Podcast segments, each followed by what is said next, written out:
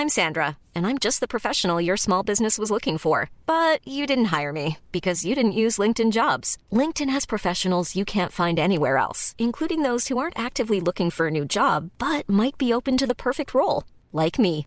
In a given month, over 70% of LinkedIn users don't visit other leading job sites. So if you're not looking on LinkedIn, you'll miss out on great candidates like Sandra. Start hiring professionals like a professional. Post your free job on linkedin.com/people today.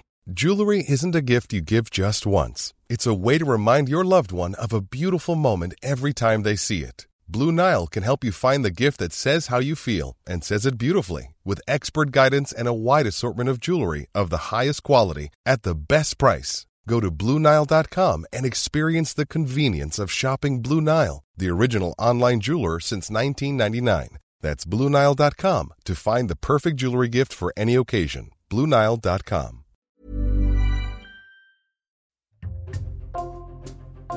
Bonjour, c'est Jules Lavie pour Code Source, le podcast d'actualité du Parisien. Le 24 février 2022, le président russe Vladimir Poutine a lancé une offensive pour essayer d'envahir son voisin ukrainien. Un an plus tard, plus de 7000 civils ukrainiens ont été tués et plus de 11 000 blessés d'après les Nations Unies.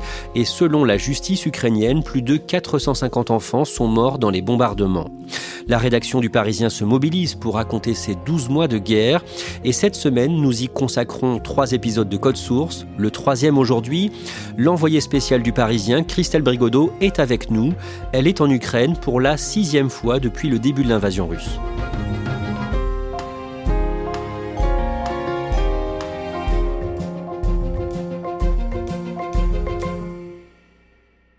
Christelle Brigodeau, vous êtes à Dnipro, au sud de Kiev. Vous êtes en Ukraine en ce moment pour une série de reportages à lire dans Le Parisien et sur leparisien.fr. Le jeudi 24 février 2022, le jour où Vladimir Poutine a annoncé le lancement de son offensive, vous étiez déjà en Ukraine, dans la région du Donbass, à Advivka. Racontez-nous comment vous vivez ce moment-là, cet événement. Je le vis dans la même urgence que les gens autour de moi. Euh, la guerre, même si elle était quelque part annoncée depuis plusieurs jours, surprend tout le monde. C'est une ville qui est tout près du front euh, de la guerre du Donbass qui avait commencé en 2014. Et les tirs s'étaient intensifiés depuis quelques jours. Et le matin, quand survient euh, le début de l'invasion, on entend là des tirs rapprochés dans les jardins. On entend que le front bouge beaucoup plus. C'est un peu la panique générale autour de moi. Et avec le photographe du Parisien, euh, Philippe de Poulpiquet et moi-même, on enfile nos gilets pare-balles. On se dit que ça y est, euh, cette guerre dont on parlait depuis plusieurs jours a commencé pour de vrai. À ce moment-là, votre traducteur et assistant local, votre fixeur, décide de ne pas rester avec vous. Il s'appelle Oleksiy et comme euh, à peu près tous les habitants de l'Ukraine ce matin-là, euh, sa priorité c'est de mettre à l'abri sa femme, ses deux enfants, euh, sa belle-mère. Donc il nous explique qu'il doit absolument chercher un moyen de les faire partir plus à l'ouest parce que là on est juste à côté du front. Il fait les valises, il prend des provisions, il essaye d'organiser une épopée vers l'ouest. Tout le monde se lance dans un grand exode vers l'ouest de l'Europe. Un an plus tard, vous vous êtes rendu à nouveau dans cette ville, vous allez nous raconter ce qui a changé et vous allez aussi nous donner des nouvelles de votre ancien fixeur que vous avez retrouvé. Mais on a choisi de commencer ce podcast par la capitale, Kiev, où vous arrivez le vendredi 10 février avec le photographe du Parisien Philippe de Poulpiquet. À Kiev, le dimanche 12, dans un théâtre, vous assistez à une représentation, vous suivez un comédien connu en Ukraine. Il s'appelle euh, Alexander Pecheritsia et il interprète plusieurs rôles dans une pièce qui parle de l'Ukraine du début du XXe siècle, l'Ukraine paysanne. Et ce que je trouve euh, vraiment frappant à l'issue de cette représentation, c'est la ferveur du public. Ils se mettent à chanter des chants traditionnels ukrainiens et à crier euh, Slava Ukraini, qui veut dire Vive l'Ukraine. Et pour ce comédien que nous suivons, c'est un moment qui a une saveur toute particulière parce que lui, en plus d'être comédien, s'est engagé depuis un an dans l'armée. Et donc, quand il n'est pas sur les planches, c'est-à-dire la plupart du temps, il est en train de se battre, euh, soit sur le front de Kharkiv ou dans Kiev. Et c'est une double résistance qu'il mène avec euh, beaucoup de courage. Le lendemain, dans la proche banlieue de Kiev, vous rencontrez un ébéniste de 36 ans, Mikhailo. L'homme confectionne des bougies dans son atelier pour les militaires ukrainiens et il en produit des quantités quasi industrielles. Oui, c'est très étonnant. Euh, quand il ouvre la porte, alors d'abord on est face à un colosse, il est très grand, euh, il porte comme euh, presque tous les Ukrainiens maintenant un sweat kaki aux couleurs de l'Ukraine avec le, trident symbole de l'Ukraine. Et dans son jardin, on voit presque plus l'herbe, on voit des tas de sacs dans lesquels il y a des boîtes de conserve vides récupérées, il y a de la paraffine. Et dans son atelier d'ébéniste, il confectionne des milliers de bougies depuis le tout premier jour de la guerre. Il m'a expliqué que, en fait, il a été réveillé dans cette banlieue de Kiev par les premiers bombardements qui ont commencé à 4h30 du matin le 24 et à 5h moins le quart, il était debout en train de commencer à faire chauffer sa paraffine parce qu'il savait que les, les soldats euh, avaient besoin dans les tranchées de ces bougies et c'était sa manière de se, de se mettre en ordre de bataille euh, chez lui. À deux heures de route de Kiev, dans la commune de Kodorkiv, vous parlez avec une dame très âgée qui, elle aussi, est mobilisée pour son armée. Louba a 102 ans.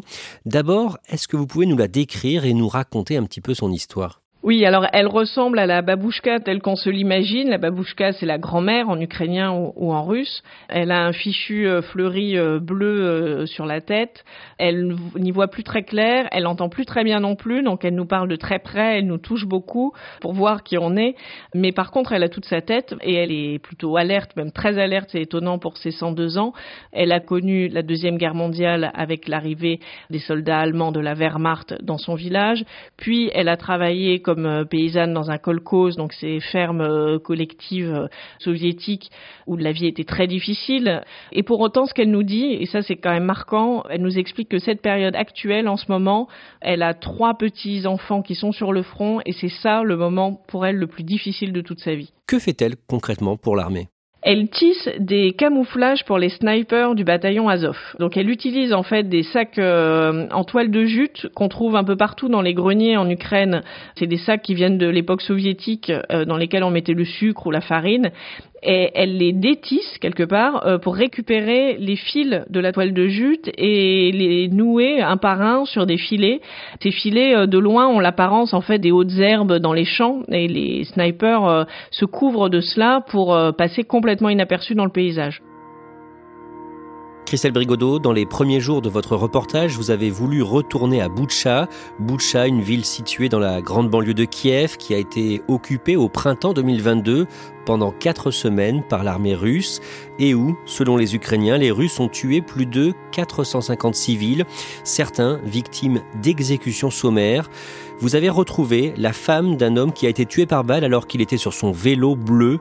L'image de son corps étendu, les pieds sous le cadre de son vélo, a fait le tour du monde. Oui, c'est une image euh, extrêmement marquante. L'homme en vélo s'appelle Volodymyr Brovchenko.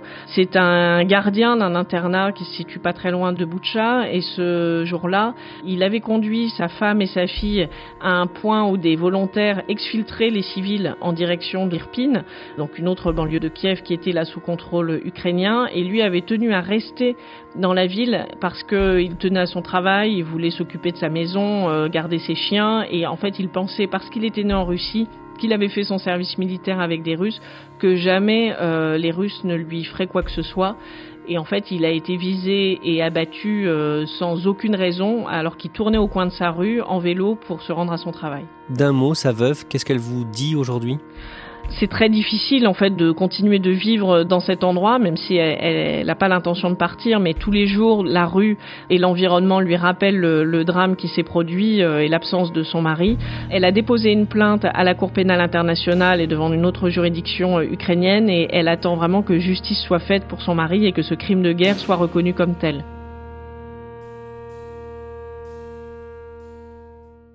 Le lundi 13 février au soir, vous arrivez dans l'est de l'Ukraine, dans la région du Donbass, qui est en guerre avec la Russie depuis 2014. Vous échangez notamment avec des factrices, des postières qui continuent à travailler. Oui, à Pokrovsk, euh, on rencontre euh, Tania, qui est euh, postière depuis une petite dizaine d'années dans cette ville. Et avec elle, on se promène dans les rues.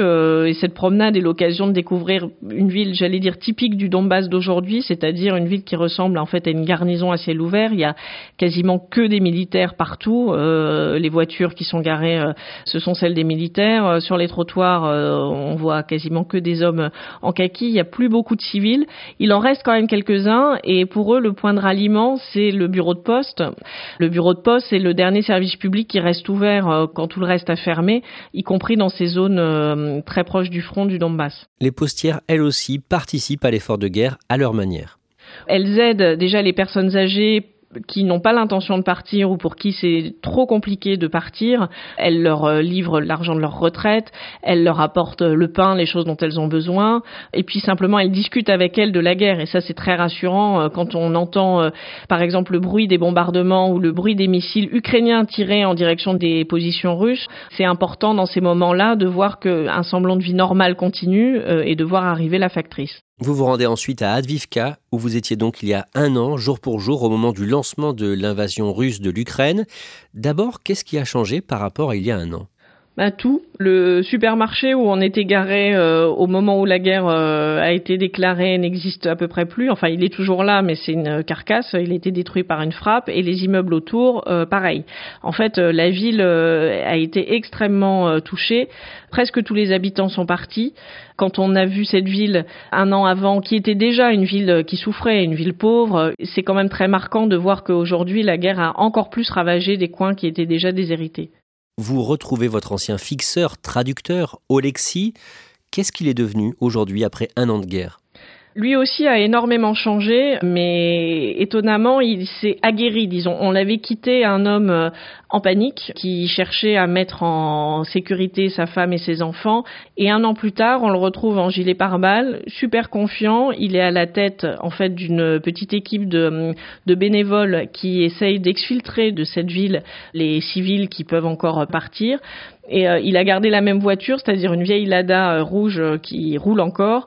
Mais maintenant, sur la Lada, il y a des impacts qui sont des éclats d'obus, en fait, qui sont tombés sur la route quand il sauvait des gens. C'est véritablement un héros qui est né pendant cette année de guerre. Christelle Brigodeau, vous êtes surprise de constater que beaucoup de familles restent dans cette ville, Advivka, malgré la guerre. D'abord, comment vivent ces hommes, ces femmes et ces enfants? Ils vivent terrés. Il y a environ 3000 personnes, d'après les forces de police, qui vivent là, euh, essentiellement des adultes et des personnes âgées, mais il y a aussi des enfants, euh, plus de 40. C'est des personnes qui vivent soit euh, au centre-ville, donc dans des immeubles, donc ils vivent dans des caves, donc ils vivent dans le noir. ils sortent quand même un petit peu, mais en général vraiment juste devant la porte ou très près, parce qu'il y a des chars garés juste à côté. En fait, il y a la guerre devant leur porte. Et dans les quartiers pavillonnaires, la guerre semble un peu plus loin, parce qu'il n'y a pas de chars juste à côté mais par contre, on, entend euh, et on voit les roquettes voler dans le ciel euh, à intervalles très réguliers. Pourquoi est-ce que ces habitants font le choix de, rester malgré les combats que vous décrivez?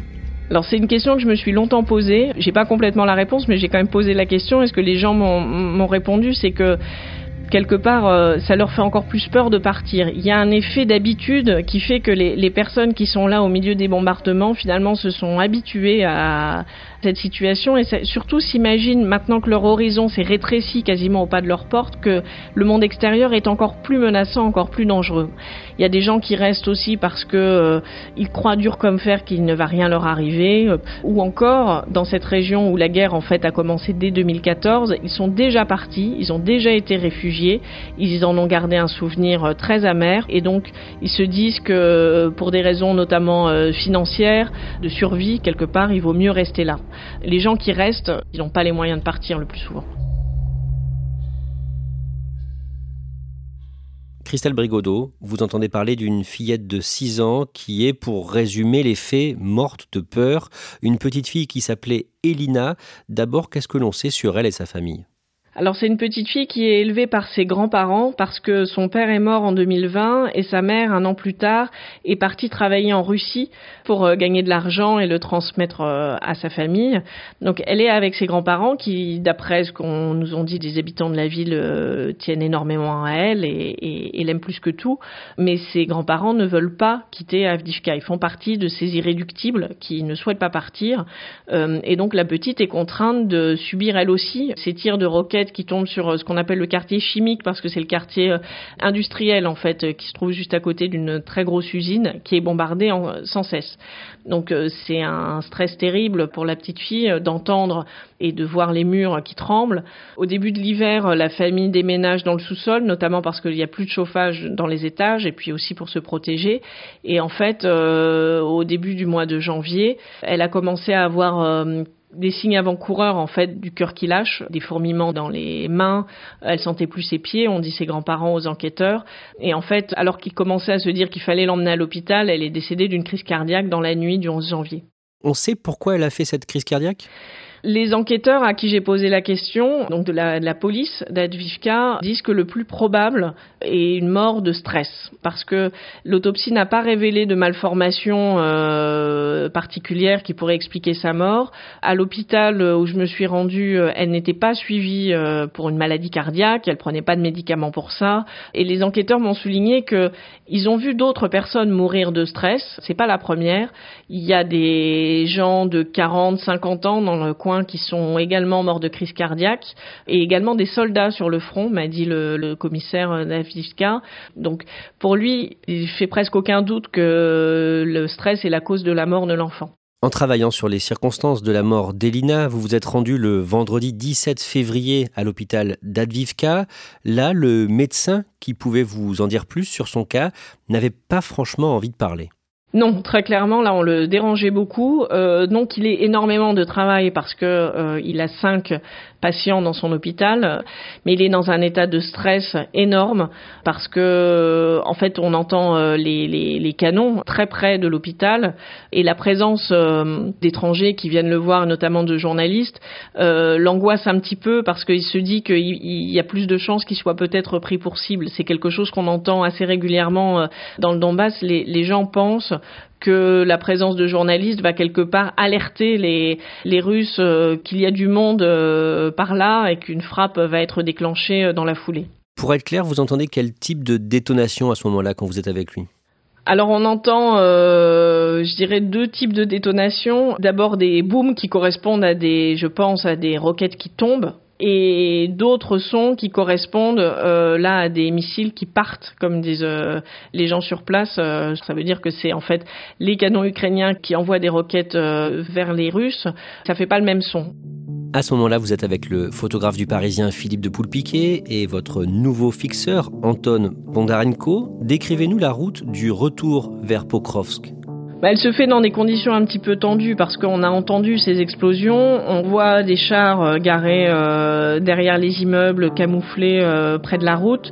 On sent que la tension est montée d'un cran en fait en, en, quelques heures. Et en fait sur cette route qu'on avait prise à l'aller et qu'on reprend au retour, on voit sur la neige parce qu'il a beaucoup neigé, donc tout était blanc quand on est arrivé, une grosse trace noire. En fait, c'est une roquette qui est tombée entre le moment où on est arrivé et le moment où on repart en plein milieu de cette route, il y en a eu d'autres, mais euh, cette trace noire sur la neige, oui, m'a un peu marqué parce que euh, là, on s'est dit, oui, euh, il faut pas rester là.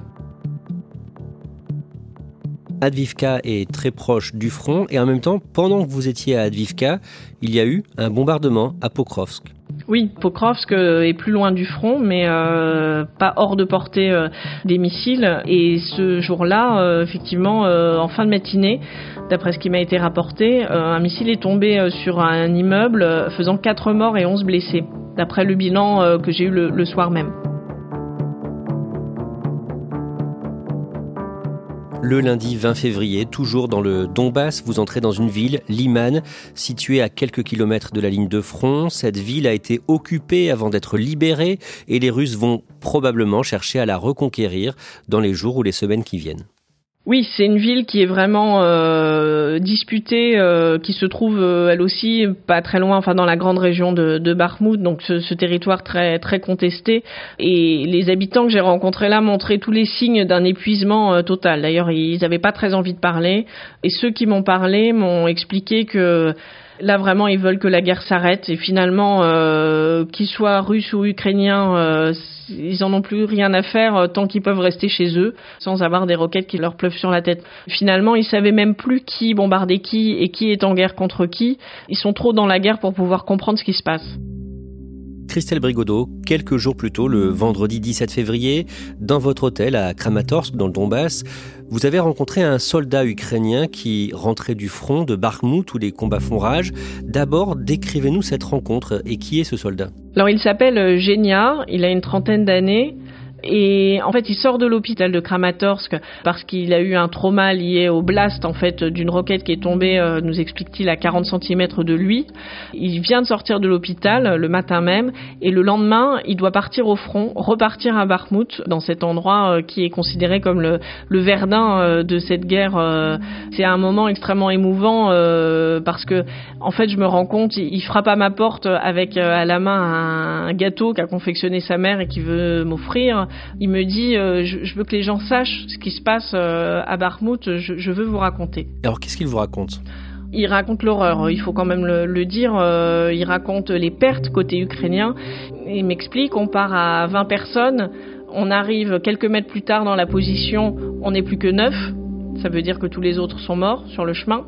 Là, on se jette dans un trou et on attend que des renforts arrivent mais on peut attendre des jours. Il a attendu jusqu'à 11 jours que quelqu'un arrive avec euh, l'équivalent d'une demi-tasse euh, de thé en eau et rien à manger ou, presque rien. Enfin, c'est une survie. Euh, d'ailleurs, il m'a montré des photos de lui avant la guerre et des photos de lui aujourd'hui. C'est pas le même homme. Pourquoi? Parce qu'il a énormément maigri et puis il a changé de regard. Il a maintenant le regard de quelqu'un qui a vu la mort beaucoup trop longtemps et beaucoup trop. Et donc quand il vous parle quelque part, il se dit qu'il ne va pas forcément revenir, c'est ça? Oui, il le sait. Quand il nous raconte euh, les tranchées, ces heures euh, terribles, ou c'est les moments où il doit porter des amis blessés, euh, tellement blessés qu'il sait pas où mettre le garrot parce que il n'y voit plus rien. Sa femme est assise à côté de lui, elle lui prend la main en fait dans les moments où elle sent qu'il va flancher, où elle sent les larmes qui lui montent aux yeux. Je pense qu'elle a à cœur de lui montrer que la vie est là, qu'elle le soutient, elle fait tout ce qu'elle peut pour essayer de l'aider. Et lui, euh, il est comment à ce moment-là? Lui, on sent qu'il prend sur lui. Euh, en fait, euh, ils essayent de se réconforter l'un l'autre. Quand lui commence à, avoir le regard qui part et on, voit qu'en fait il ne nous regarde plus, il voit ses souvenirs, il voit ses copains morts, elle lui prend la main et quand elle le regarde et qu'elle a, elle, les larmes qui montent aux yeux parce qu'elle sait qu'il rentrera peut-être pas, c'est lui euh, qui lui fait une petite caresse en lui disant euh, en ukrainien normal, ça veut dire euh, ça va. Il lui répète souvent ça va, t'inquiète pas, ça va.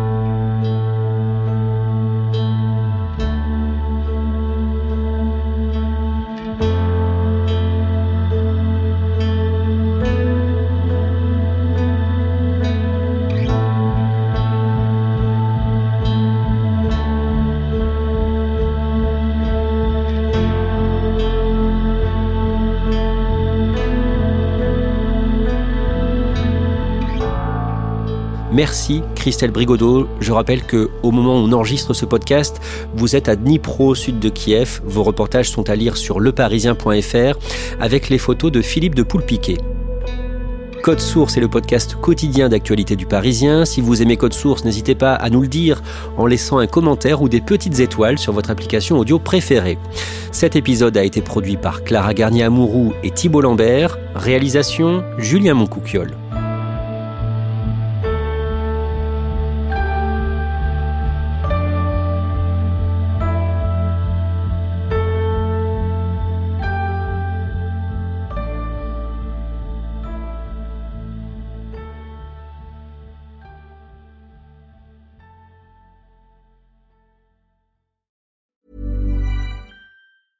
Hey, it's Danny Pellegrino from Everything Iconic. Ready to upgrade your style game without blowing your budget? Check out Quince. They've got all the good stuff, shirts and polos, activewear and fine leather goods, all at 50 to 80% less than other high-end brands.